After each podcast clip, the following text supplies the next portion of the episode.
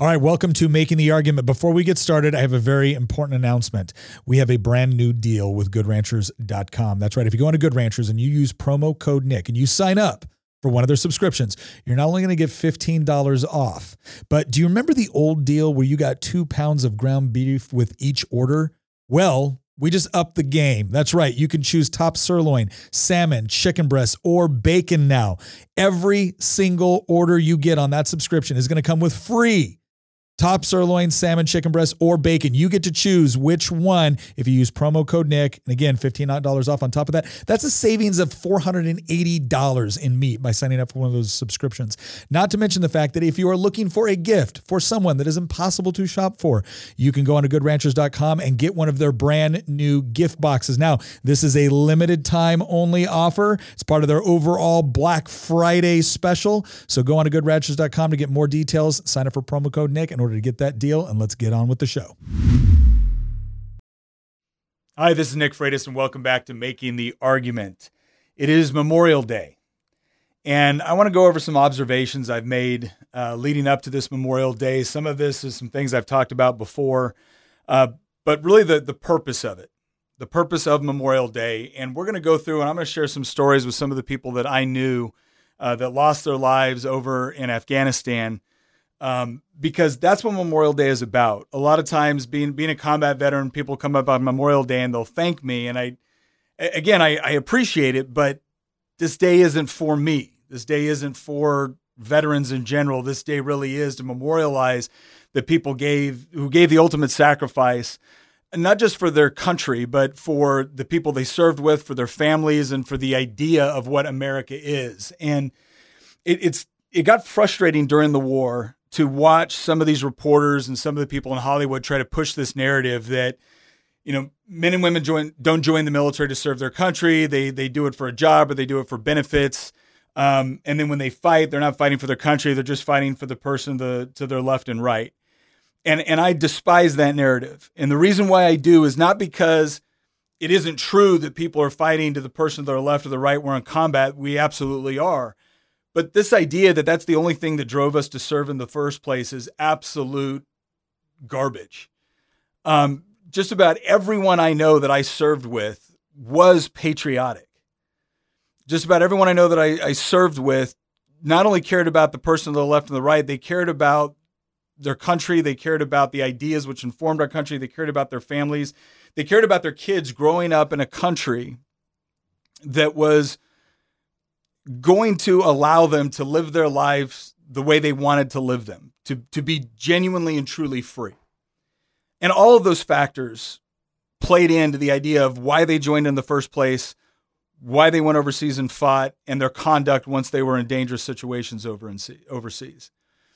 And so I, I want to dispel this idea that you know that, that, that it's just about the man to your left and right or the woman to your left and right. That is that is a critical part of it.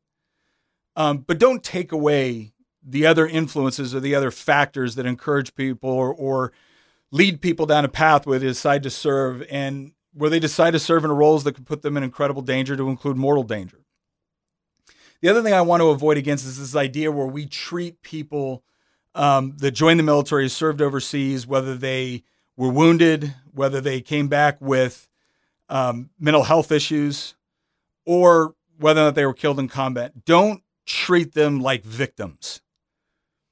Uh, again, one of the most abhorrent things I think you can do is treat a, a combat veteran like a victim or treat someone that died in combat as a victim, um, especially in, in an, in an era where we have an all volunteer force.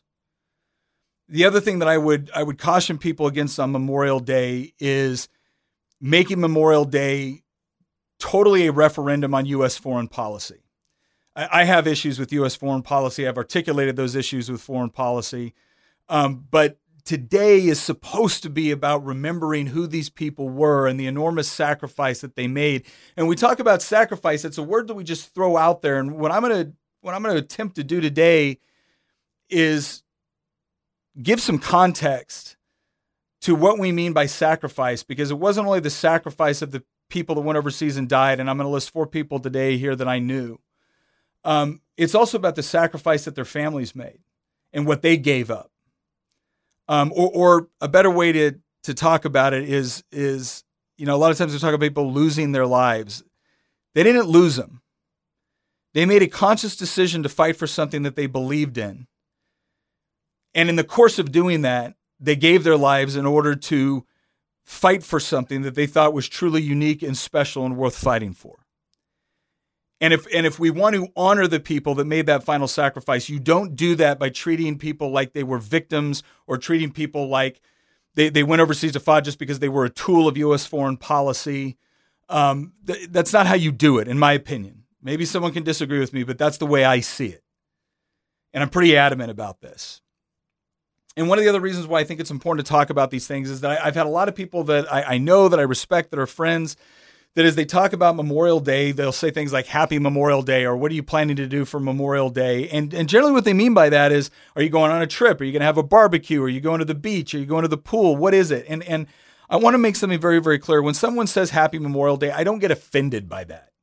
I, I understand the spirit in which they mean it when somebody starts talking about their plans for Memorial Day, I don't begrudge them the idea of, of, taking a long weekend and spending time with family and friends in order to enjoy life. I mean, my gosh, if we weren't fighting for your ability to to use your freedom in a way to benefit yourself, your family, your friends, I mean, what were we fighting for?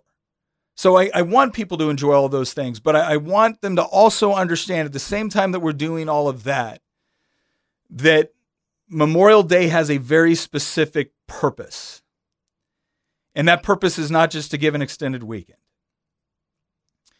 And if, if you're wondering how combat veterans view something like Memorial Day, there's a lot of different emotions that, that come up with that, right? Some of it is proud of having to serve with the people that you've served with and that you're actually remembering. Some of it has to do with guilt. Um, you know, clinically, it's referred to as survivor's guilt, but what it essentially comes down to is constantly wondering you know, why them, why not me?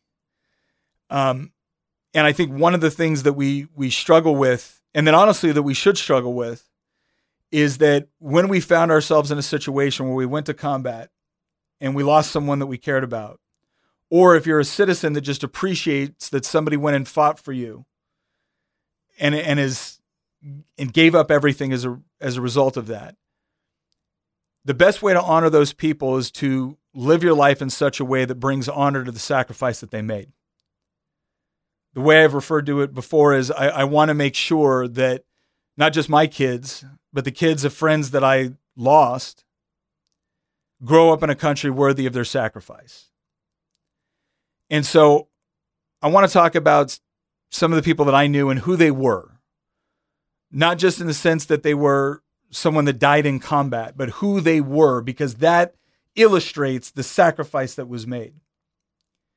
Now, when 9/11 first happened, I was uh, I was a light infantryman. I was stationed over in Hawaii. I was about as far away you could get from New York City as possible. But I remember them coming to us and telling us that 9/11 had just happened, that the planes had flown into the World Trade Center. And at first, there was this idea of disbelief. There's this we, we thought it was maybe part of like a training scenario narrative that they were telling us in order to go to the next phase of, of what we were about to do. And I'll never forget someone sitting there in Hawaii really early in the morning and saying, Are you serious? And our platoon sergeant saying, No, we're serious. This actually happened. If you've got any friends in New York City, if you've got any family, you know, you might want to call. And we did. We had some guys in our platoon with family in New York City. I didn't have uh, friends in New York City at the time. And so they were able to to leave, get a phone, call somebody to try to make sure that their family was okay. And we got pulled out of the field. And when we got pulled out of the field, that was the first time I came back and I got to actually see the news reports. And we went into a stage in, in the 25th Infantry Division and over in Hawaii where we started, you know, guarding different infrastructure within the island and whatnot. And we all knew that war was coming. We weren't sure exactly where. We all knew it was coming. And I remember watching the first, uh, one of the first news reports I, I, got to see when we actually went into Afghanistan, and two people that I knew um, from Ranger Battalion were killed on a mission to go rescue another service member. And the two people that were killed there was Marc Anderson and Bradley Crose, two of the earliest casualties we had in the war in Afghanistan. And Bradley Crose, I had gone to basic training with. I'd gone to infantry basic training in Fort Benning, Georgia, Georgia with. Marc Anderson, I had gone to Ranger School with. And that's the part where it hit me, where it was no longer just my my country that had been attacked. But that's where it started to get personal. Um, and that's where I started to feel guilty that here I was in a unit where I hadn't deployed yet, and yet I had people that I knew that were dying overseas. And it's, it's one of the decisions I made that I was going to, that if my unit didn't deploy, that I was going to volunteer for special forces um, so that I could also get overseas. And I want to tell you a little bit about these, these two guys, uh, Marc Anderson and Bradley Crose. So Bradley Crose is like three bunks down from me in basic training and Bradley was one of these guys that, uh, you know, all of us show up to basic training in different stages of fitness, right? Um, and I, I mean, I, you know, I played sports in high school and whatnot, so I was fairly fit, right? I wasn't, I wasn't hurting too bad.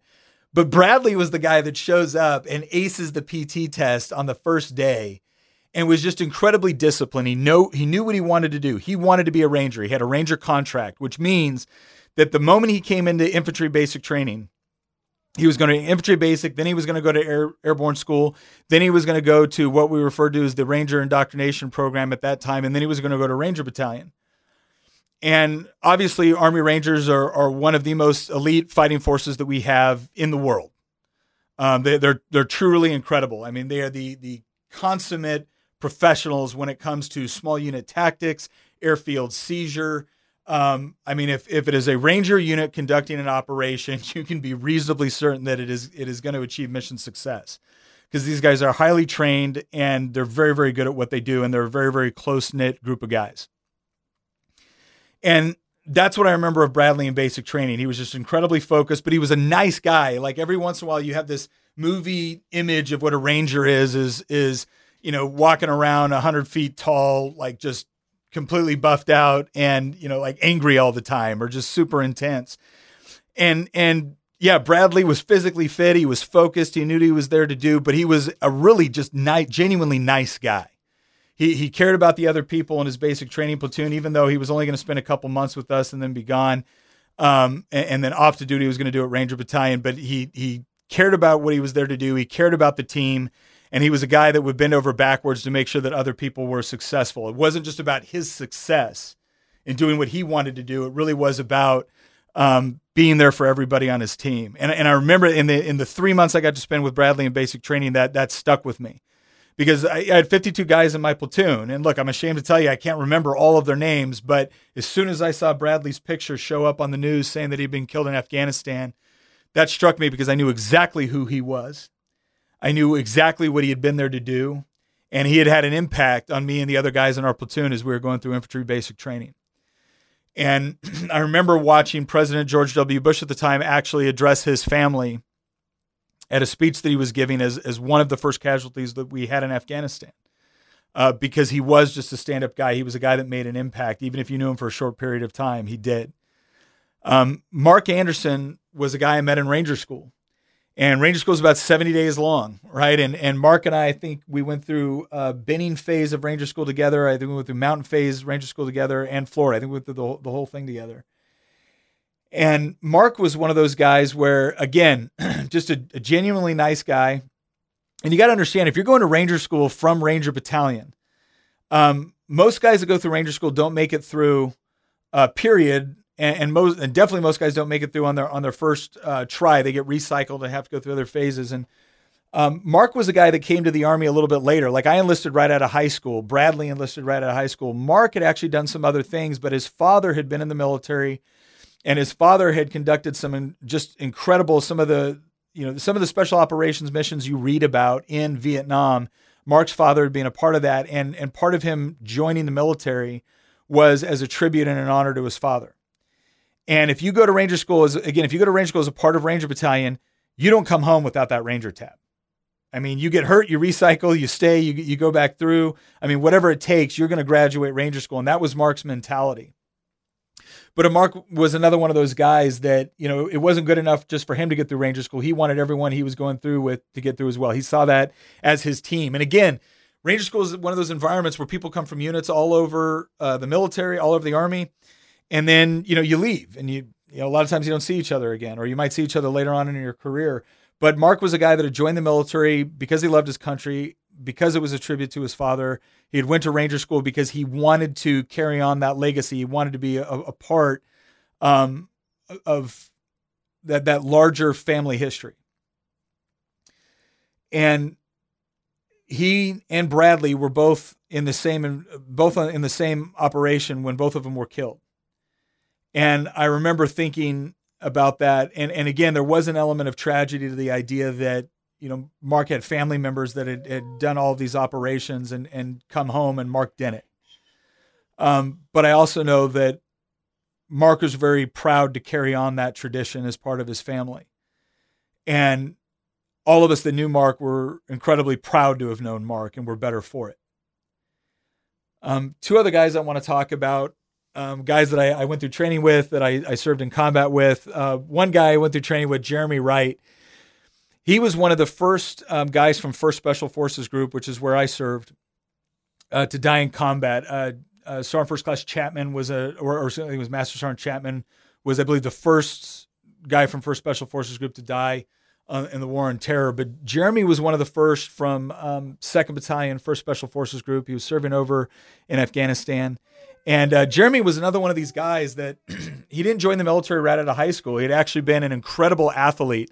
And he was really quiet about it. Like you would never know this about Jeremy unless you were really pressing him about it uh, or someone else told you. But he had like state championship records. He had had records in college um, uh, on, on cross country and all these other things. An incredibly smart guy. Like just, I mean, we, we had a lot of smart guys in SF, but Jeremy was one of those guys that stood out that was just incredibly, you know, his intellectual prowess was incredible.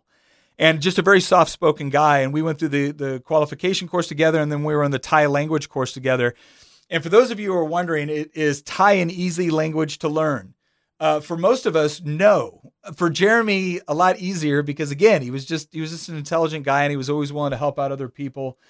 Um, and when we got to first group together, we went to different battalions and and he was over there in Afghanistan and I remember hearing the report that Jeremy had been killed in combat. And again, this was a guy that had you know, he had a lot of other options in life. You know, there's this idea sometimes from some of these elites where it's the you join the military because you don't have anything better to do or you don't have any other economic prospects.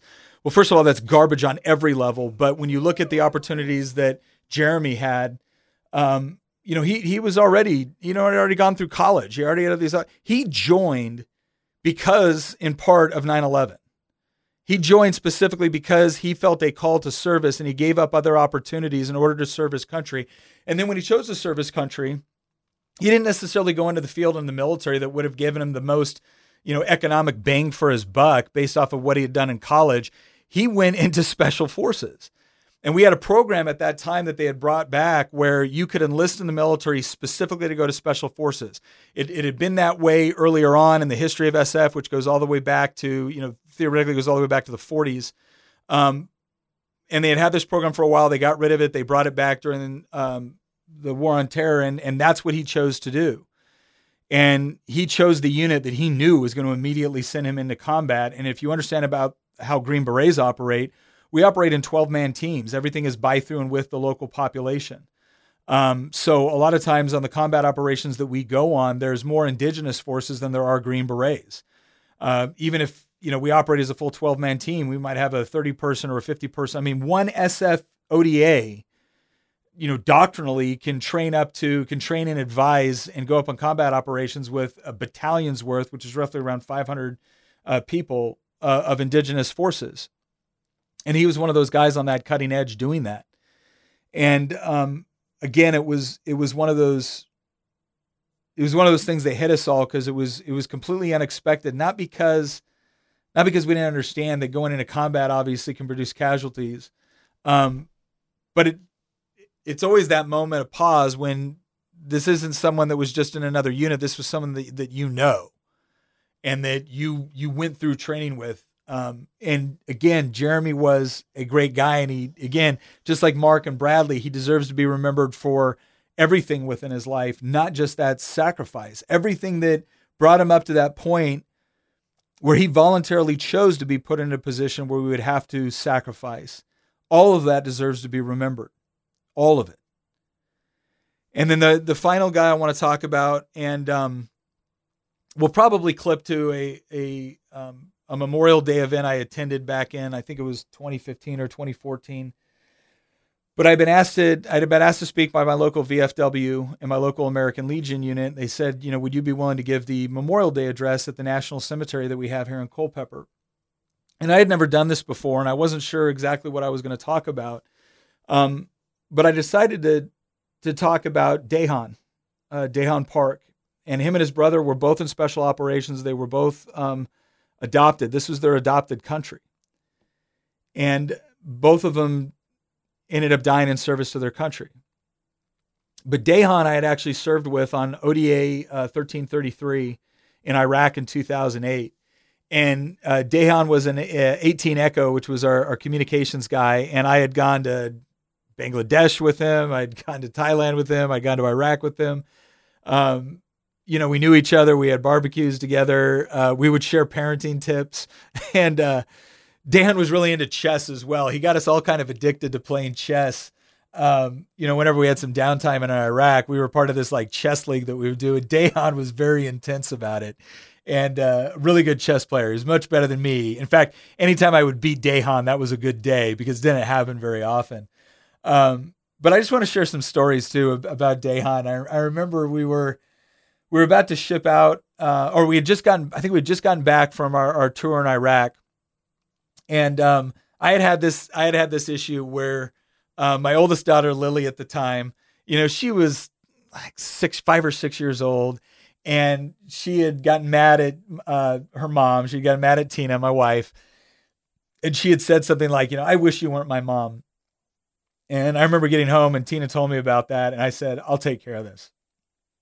And so what I did is I had Lily, or I had Tina. I said, "You're going to go over and spend the night at our friend uh, you know, Anthony and Janelle's house. You're going to go spend the night over there. So just pack a bag and go over there. And so she packs a bag and she goes over there. And Lily comes walking in. She goes, Where's mommy? I said, Well, you said you didn't want, you know, mommy to be your mommy anymore. So, so mommy's gone now. And Lily got really upset and, and started crying and whatnot. And um, I said, Well, do you want to call mommy? She goes, Yeah. So I, I pick up the phone. I call Tina. I'm like, Lily's about to call you. Don't answer the phone. So Lily calls Tina doesn't answer. Tina answer the phone because I won't let her. And then Tina comes back the next day, and Lily is just like crying and hugging, and I'm so sorry. And I'm telling Daehan this story, and Daehan's like, "Funny you should mention that," because he had had a similar situation where his daughter, who's total sweetheart, uh, but his daughter had, had, been disrespectful to you know his his wife, uh, you know Maya, and, and uh, he did the same thing. He's like, "Go pack a bag." So he has her pack a bag and she packs a bag and he goes up and looks at the bag. He goes, No, I paid for that. I paid for that. I, you, I'll let you have this. And then she walks out to the curb and, you know, has her little bag down there and Daehan's watching just to make sure she's okay. He comes out, talks to her again. Uh, but essentially it was the, it was the same thing, but here it was like just two guys and, you know, you, you know, we're, we're green berets and, and we're, you know, we're highly trained in the whole deal. And we're sharing these stories about, you know, how much we love our, our kids and and Daehan did. Daehan loved his family, was just absolutely committed to his family. Um, but sharing these stories about different ways that we, you know, we're bringing up our daughters and and we're we're trying to train them to you know be respectful to their mothers and to be kind. And again, his kids are just wonderful people, and his wife's a wonderful woman. Um, and you know, I just remember these times of down. There was another time in Bangladesh, and one of the big things in SF is again we all have our our specific functions, right? I was a weapons sergeant and then I was an intel sergeant.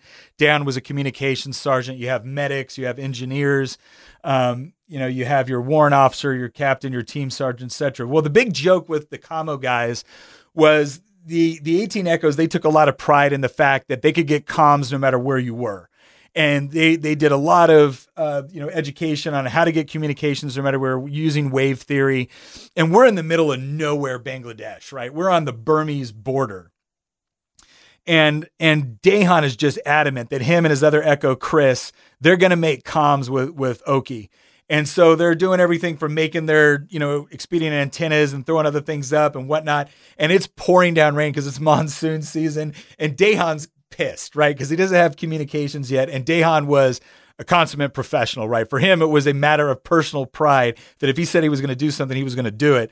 And so he was out there for hours. And I remember when he finally gets comms because we're giving him crap the whole time, right? We're like, is it, hey, Daehan, is it sunspots, man? Right? Because that was the big, that was the big, anytime they couldn't get comms, like sunspots. Because yeah, the sun and and you know interferes with with radio waves and the whole deal. But that you know each each MOS had their little joke on on why they you know couldn't do what they were supposed to do or why something wasn't working whether it was a weapons thing for the Bravos a medical thing for the, the combo guys if it was an explosives things for the engineer but for for the commos guys sunspots right? So we're we're giving him crap about it. And when he finally got comms and he's community sending messages and and it was we had given him so much crap. And then like one of these days in Bangladesh it's his day to run PT and we hated it. Well, I shouldn't say that. I hated it when Daehan ran PT because again, Dan was a fit guy and he loved CrossFit. And, and I'm convinced that CrossFit was invented by people that love to work out in order to destroy people that don't love to work out. And Daehan had these exercises he would have us do. Um, and he'd use all these field expedient tools. And, and a, a lot of it was based off of things that you would have to do in combat, whether it was carrying people or equipment or you know shooting moving and communicating or getting behind cover or whatever it was but Daehan was going to run you to your physical limit. And that's what he did. And and I'll I'll never forget when CrossFit started doing their uh, their hero workouts and they they would have a workout that was named after uh, a fallen service member and I, I, went on, I saw they do that, and I found Daehan's workout, and it was brutal. It was a brutal workout. It was so brutal that you had some of these guys that, that you know didn't know Daehan, weren't service members, going in, going, you know, this seems dangerous, and I does anybody really do this?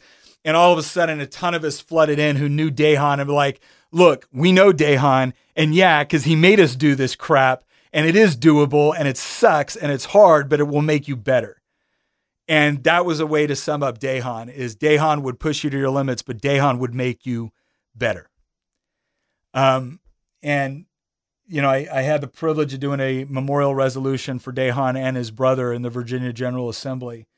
Um, because he was, he was just that guy where it, the greatest compliment I could ever receive and the greatest compliment I could ever give somebody else was was not you know, a medal that you would get or something like that. The greatest compliment I could ever receive or that I could give to anyone else was if I had to do it again, if I had to go into combat again, and if I had to go into one of those situations, would I want you there with me? Would I could I trust you to be there with with me? And I'd go to war with Daehan anywhere. Um, I you could always trust Daehan to have your back, to do the right thing, to remain calm, cool, and collected in intense situations, because I saw him do it time and again. Um, but with all these guys, we shouldn't just remember their exploits wearing the uniform. we need to remember who they were as the total person. That's why I talk about Daehan not only as a as a soldier, as a Green Beret, but as a husband, as a father, as a person. Um, because there was a lot of things to learn from Daehan that went beyond just being a better operator. And that's what that deserves to be remembered too. And so the challenge that I would give to all of you is as we look at Memorial Day, is not to go around like feeling bad. That's not it. But just take a moment, do the barbecue, take your kids on a vacation, do all of those things. We we we fought for that. They fought for that. But take a moment at some point during that long weekend go to the Green, Green Beret Foundation website or, or just go look at the names of fallen service members and don't just look at the name. Go find an obituary that really gives you just a little bit of insight, just a sliver of knowledge on who they really were. And don't just read it for yourself, read it for your kids. And to the guys out there that, that have also served that we have these friends, what I'd encourage you to do is don't don't just just have a beer in their honor. I'm gonna have a drink in their honor today. But take the time sharing their stories and, and who they were. And if you're in a position to reach out to their families or whatnot and check in on them, do it. Let their families know that we haven't forgotten and forgetting is not an option. We're never going to do it. And not forgetting them means not forgetting their families and making sure that they know that their kids know no matter where they are in life. I don't care if we haven't talked to you in years. If you've got a problem that you need help with, you message us, you pick up the phone, you call, whatever it is, and we're there. We're on a plane, we're there. because the the sort of bonds that are created in that environment they don't go away they don't leave when you leave the service and the responsibilities involved with them don't leave when the person that you made that bond with dies it transfers over to their family and it is our responsibility as the ones that knew them to make sure that they're remembered and I, I don't care if you've got to pick up your phone and do a just a quick tribute. Someone that you knew, someone that you served with, tell a little bit about their story and post it. Make sure that it is somewhere forever. Make sure that the memory of them is not lost with us. And as painful sometimes as it can be to talk about it, the story needs to be told. Because when you have a generation of kids growing up in an environment where they are able to live in a country which offers a certain degree of prosperity, security, and freedom that is unique in all of world history, they need to understand the price that was paid in order to achieve that. The price that will need to be paid by future generations in order to maintain it and advance it to others. And sharing those stories and understanding the nature of that sacrifice, that the, the, the nature of the sacrifice was not a moment in time where they decided to go into harm's way and they lost their life. That is one moment of a larger sacrifice that they made and that their families made. And we do have a responsibility to be able to share it. And to not just remember it with a sense of sorrow, but to remember it with a sense of pride that such people lived and we had. We had the fortune and the privilege to know them and serve alongside them and become better people as a result of the impact that they had with us. So, for Memorial Day, to everyone that paid the ultimate sacrifice on behalf of their country, their ideals, their friends, and their family, thank you. You are not forgotten. Your families are not forgotten. They never will be. And we will continue to tell your story in order to strengthen and ensure that your kids, our kids, grow up in a country worthy of your sacrifice. De Oppresso Liber. Thank you.